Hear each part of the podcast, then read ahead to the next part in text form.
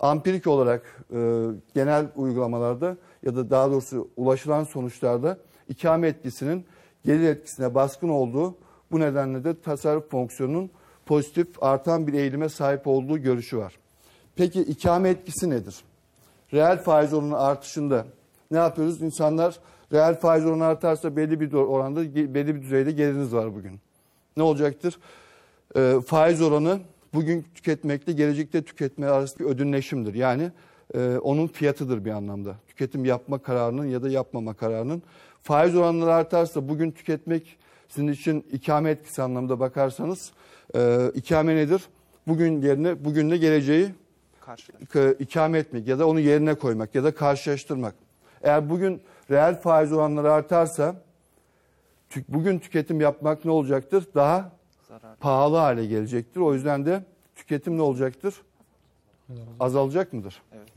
Tüketim azalacaktır. Tasarruflar ne olacaktır? Tüketim azalırsa artacak. artacaktır.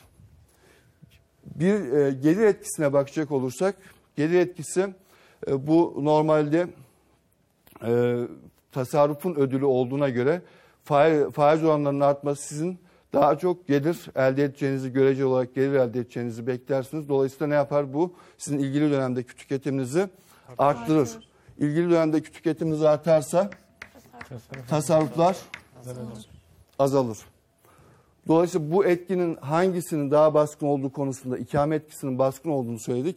İktisatçılar herhangi bir şekilde bir tartışmalı bir konuya girdikleri zaman ilk akla gelen bu ampirik olarak test etmektir. Ampirik olarak hangisi geçerlidir? Yapılan ampirik çalışmalarda ikame etkisinin gelir etkisine baskın olduğu yönündedir. Bu da e, tasarrufların aynı zamanda tasarruflarda şey e, birlikte değerlendirilir. Tüketim hem e, onun hem de tasarrufların hem de tüketim e, fonksiyonunun pozitif eğimli olması sonucunu doğurur. Ki bu iki tane yaklaşım Fisher'in yaklaşımı ve Keynes'in yaklaşımı nedir? Makroekonomik anlamda tüketim harcamalarını neyin belirlediğini ve nasıl değiştiğini ifade eder. Çünkü biliyorsunuz gayri safi yurt hasılada ülkemizde son baktığımızda dünyada da böyledir. E, tüketim harcamalarının payı yaklaşık yüzde 70-71 civarında. E, dolayısıyla bunu nelerin etkilediği konusunda Keynes'in ve Fisher'in yaklaşımları aslında bütün yaklaşımlar neyi ifade eder? Toplumların tüketim harcama eğilimlerinin ya da davranışlarının nasıl olduğunu ve ya da nasıl olması gerektiği konusunda bize fikir verir. Şimdi bunlarla ilgili birkaç tane daha yani daha doğrusu tüketim harcamaları ile ilgili güncel birkaç teori daha var. Bunların çoğu zamanlar arası tüketim kararını baz alan yaklaşımlar ki bunları sıralayacak olursak bunlardan bir tanesi yaşam boyu gelir hipotezi. Modigliani tarafından ve Bloomberg tarafından geliştirilen bir modeldir. Ee, buna paralel olarak sürekli gelir hipotezi yine Friedman'ın geliştirdiği ve son olarak da nispi gelir hipotezi Düzenberi tarafından geliştirilen. Bunlar da aynı şekilde e, bu Fisher'in yaklaşımını geliştirerek tüketim fonksiyonunun gelirle olan ilişkisini açıklamaya çalışan yaklaşımlar olarak karşımıza çıkıyor. Bunları biraz özetleyecek olursak e, hepsinde ortak payda dikkat ederseniz tüketimi neyin belirledi? Tüketimin eğilimiyle ilgili yani pozitif olmasıyla ilgili bir tartışma yok. Tüketim nasıl, insanlar tüketmeye ya da tüketmemeye nasıl karar verir? Bunun üzerine yoğunlaşan iki teorime bakmış olduk ki buradaki milli gelirin temel bileşenlerinden bir tanesidir. Bu belirttiğimiz teoremlere bakacak olursak yaşam boyu gelir hipotezi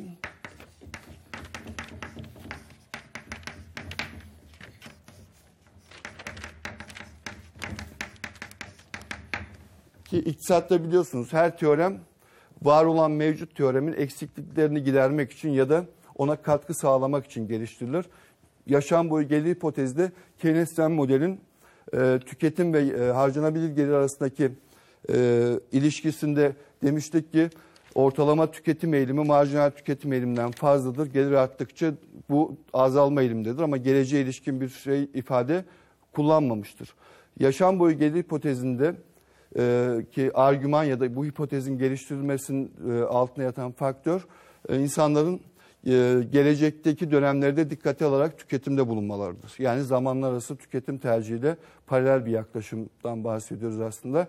İnsanlar bu hipoteze göre diyorlar ki insanların gelirleri arttıkça yüksek gelir sahip olduğu dönemlerde daha çok tasarruf ederler.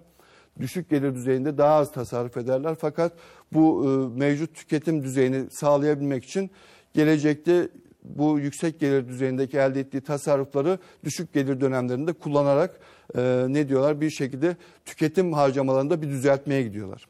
Yani önceden çok kazanıyordunuz şimdi az kazanıyorsunuz fakat mevcut tasarruflarınızı buraya e, aktararak e, tüketim harcamalarınızı e, stabil hale ya da istikrarlı bir hale getirebileceğinizi öne süren bir yaklaşım geliştiriyor. Bu yaklaşımda da tüketim fonksiyonu yine zamanlar arası ikamede olduğu gibi diyor ki servet insanlar e, bir servete sahiptir ya da birikime sahiptir başlangıçta. Bir de insanların çalıştığı yıllar vardır. Ne kadar çalışıyoruz? Kamuda çalışıyorsanız işte yasal düzenlemelerle 25 yıl ya da işte 67 yaşına kadar o emeklilik süresince ne yapıyorsunuz? Emekli olana kadar elde ettiğiniz bir gelir var. Eğer kişinin diyor ki belli bir dönemde R kadar e, R dönem sonunda emekli olmayı düşündüğünü ve R dönem sonuna kadar da Y kadar bir gelir elde ettiğini varsayacak olursak e, bireyler servetleriyle bu emeklilik dönemlerine kadar elde edeceği geliri ortalama ya da yaşam süresine böler. Yani çünkü ne yapıyoruz? Çalıştığımız ve çalışmadığımız dönemler arasında bugün kazanıp gelecekte tüketiyoruz. İnsanların da yaşam süresi, belli bir yaşam süresi olduğunu e, bildiğimize göre kimi daha kısa, kimi daha uzun ama sonuçta insanlar çalışma dönemleri sonrasında e, yaşamlarını da sürdürmek durumundalar. Buna bağlı olarak diyor ki tüketim kararını bu şekilde e, vereceğini yaşam boyu gelir hipotezi söylüyor. Bunu düzenlediğimizde bu fonksiyonu yaşam boyu gelir hipotezini şu şekilde ifade ettiğimizde demek ki e, Modigliani ve Brunberg'in yaklaşımına göre şunlar parametreler ifade edeceğine göre gelir kişinin tüketim için tüketimle gelir arasındaki ilişkiyi belirleyen faktör nedir? R bölü T oranıdır. R de emekli olmayla yaşam, beklenen yaşam süresine bağlı olduğunu öne süren hipotezini e, ilişkilendirmiş oluyoruz. Sürekli gelir hipotezi yine az önce belirttiğim sürekli gelir hipotezi aslında o da Friedman'ın sürekli gelir hipotezi. Friedman tarafından geliştirilen bu yaklaşımda insanların e, bu zamanlar arası tüketim harcamaları kararında Fisher'ın geliştirdiği yaklaşım neydi? İki dönemlik. Sadece iki dönemde değil, bütün yaşamı boyunca böyle davrandığı argüman üzerine kurulu olduğu için sürekli gelir hipotezinde tüketim kararı kişilerin sürekli geliri tarafından belirlenir. Ve bu da yine sizin marjinal tüketim elinize bağlıdır. O da pozitif bir değere sahiptir diyoruz. Sonuçta tüketimle ilgili son e, hipotez ise nispi gelir hipotezi.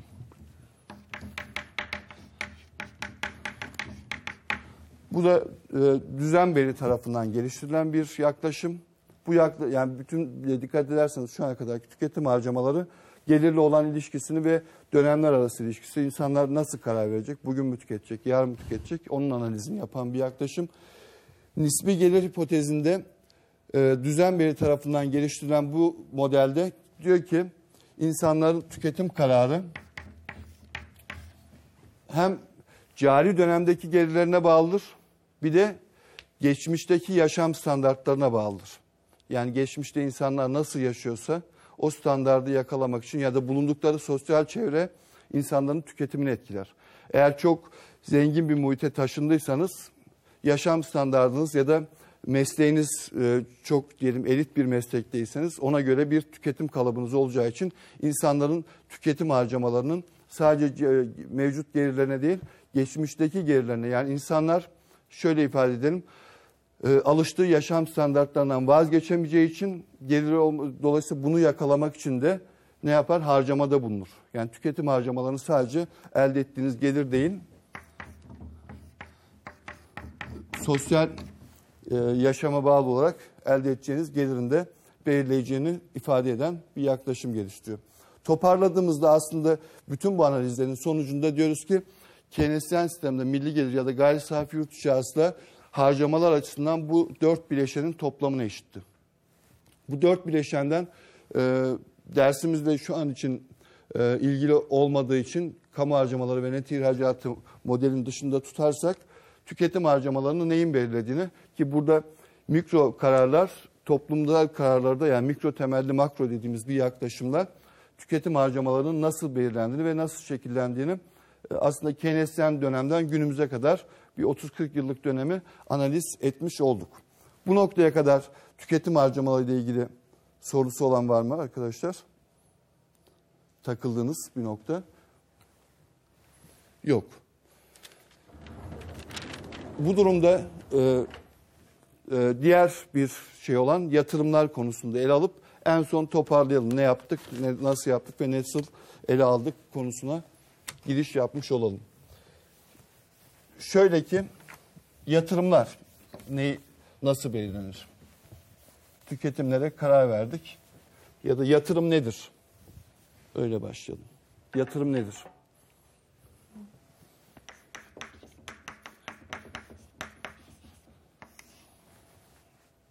Yani harçlığınızdan bir kenara ayırıp bilgisayar almak için para biriktirmek yatırım mıdır? Değildir. Değil mi? Tasarrufta bulunursunuz. O zaman yatırım deyince ne anlıyoruz? Geleceğe yönelik kazanç. Yatırımı kim yapar öncelikle? Firmalar yapar.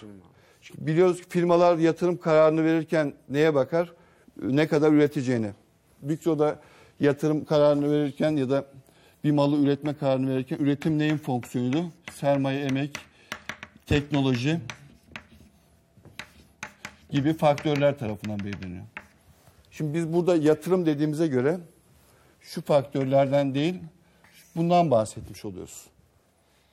Tanımlayacak olursak bu e, üretim fonksiyonunun e, önemli girdilerinden bir tanesi olan sermaye ile bağlı olduğuna göre demek ki sermaye stokuna yapılan net ilavelere biz ne diyoruz? Yatırım diyoruz. Bu sözel olarak ifade ettiğim kavramı dolayısıyla sermaye stokuna yapılan ilaveler iki dönemde alacak olursak bir başlangıç döneminde sermayeniz var bir de ona yaptığınız ilaveler olduğuna göre bir T dönemimiz var bir de T artı bir dönemimiz var. Dolayısıyla T dönemiyle T dönemi arasındaki sermaye farkı bize neyi verecek? Az önceki tanımladığımız ifadeyi vermiş olacak. Demek ki yatırımlar sermaye stokuna yapılan net ilaveler. O da neye eşittir? T dönemindeki brüt yatırımlara artı ne var bir de? Sermaye kullanmaktan kaynaklanan bir ne var o ne olacak?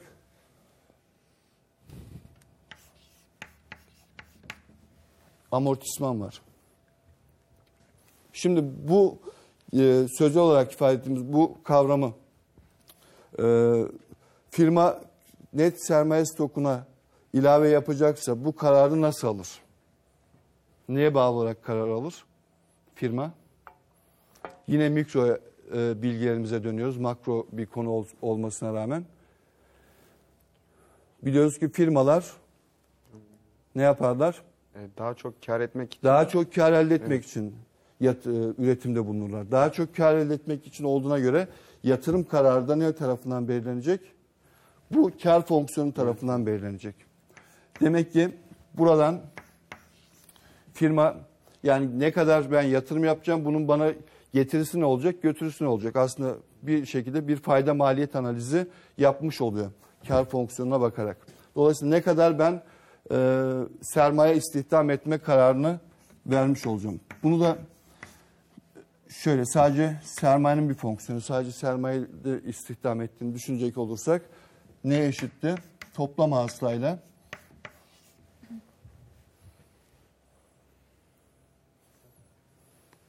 Peki şuradaki işaret artı mı olacak eksi mi? Eksi değil mi amortisman çünkü. Aşınmaları dahil ettiğimiz için Yıpranma. ben şimdi yazarken fark ettim. Ee, eksi olacak. Şimdi buradan konumuza geri dönecek olursak sermaye bir fonksiyon olacak olursa toplam hasıla toplam maliyette O da üretimin aynı zamanda sermayenin fonksiyonu. Burayı biliyoruz ki neye eşittir? Toplam hasıla fiyat çarpı miktar. P o da K'nın fonksiyonu olduğuna göre toplam maliyet K'nın şeyi. Dolayısıyla buradan firma ne kadar e, emek sermaye istihdam etme kararını neye göre alacağız? Sermaye göre türevini alacağız. Şunu açık olarak yazmamıştık. Açık formda ifade edersek bu nedir? Sermayenin fiyatı çarpı sermaye miktarı. Buradaki türev alma işlemini düzenlersek MPK eksi sermayenin fiyatı eşittir sıfır. Düzenlediğimizde sermayenin marjinal verimliliği neye eşit olacak? Sermayenin fiyatı bölü fiyat. Yani bu da neyi verecek bize? Reel fiyatı. Bir değeri fiyata böldüğünüzde reel değerini elde etmiş olacağımız için küçük notasyonla ifade edecek olursak MPK eşittir. Küçük PK yani reel fiyata eşit olma durumunda yatırım kararını vermiş oluyor. Şimdi buradan matematiksel ifadesini şey yaptığımızda toparlarsak dedik ki fayda maliyet analizi yaparak karar vereceği için sermayenin marjinal gelecekteki getirisi eşittir sermayenin reel fiyatı. Bu neden önemli? Çünkü bu KT artı 1'i belirlediği için önemli. Sermaye stokuna yapılacak net ilave miktarını belirlediği için. Reel fiyat nedir? Siz sermaye stokuna net ilave yapmak istiyorsunuz. Buna bir e, fiyat da yani diyelim ki bir makine alacaksınız 100 liraya. Onun reel fiyatı sadece kendi fiyatı mıdır? Onun bir de kullanım maliyeti vardır. Siz 100 lirayı oraya ayırdığınızda bir şeyden vazgeçmiş oluyorsunuz. Nedir? Bankaya 100 lira yatırıp faiz geliri elde edebilirsiniz. Dolayısıyla faiz gelirinden vazgeçiyorsunuz. Bir de o mal e, aldığınız makinenin bir de ömrü var. O ömrü de kullanıldıkça ömrü aşınıyor. Dolayısıyla buna da amortisman diyoruz ki bu sermayenin reel fiyatı yatırım kararı verirken sermayenin kullanım maliyetiyle ilişkilidir. Dolayısıyla reel sermayenin fiyatına neyi ilave ediyoruz?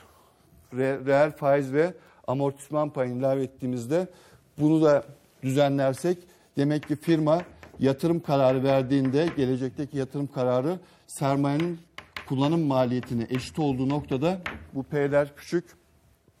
Bu durumda optimal yatırım kararını elde etmiş olur. Bunu geometrik olarak da gösterdiğimizde firma şurada sermaye miktarı, sermaye marjinal verimliliği ve sermayenin kullanım maliyeti. Bunu kar fonksiyonundan türettiğimiz bir kavram. Ee, sermayenin marjinal verimliliği eğrisi nasıl bir eğilime sahip? Yine mikro iktisat teorisinden hatırlayacağınız üzere azalan marjinal verimler prensibi geçerli olduğu için MPK nedir? Negatif eğimlidir. Bu aynı zamanda yatırım fonksiyonu da bize verecektir. Çünkü net sermaye stokuna yapılan ilavelerde MPK önemli bileşendir.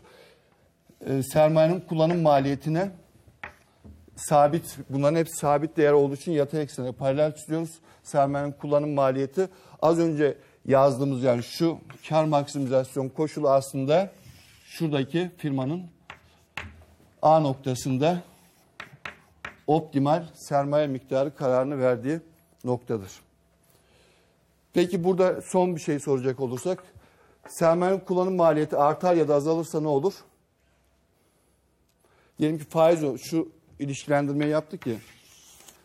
R ya da D'deki herhangi bir artış ya da azalış bunun yukarı ya da aşağı doğru kaymasına yol açacağı için yatırım miktarı yatırım miktarını ne yapacaktır?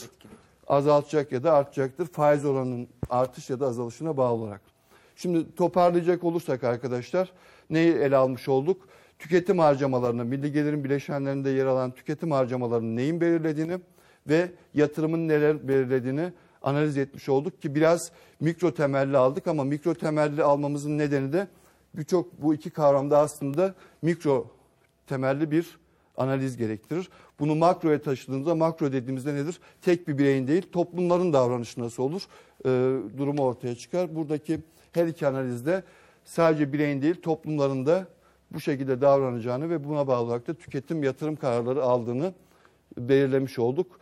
E, Dersimize son verirken e, eksik kalan kısımları ünitede tekrar kendiniz bakabilirsiniz arkadaşlar. E, Şimdiden çalışmalarınızda başarılar diliyorum. Görüşmek üzere.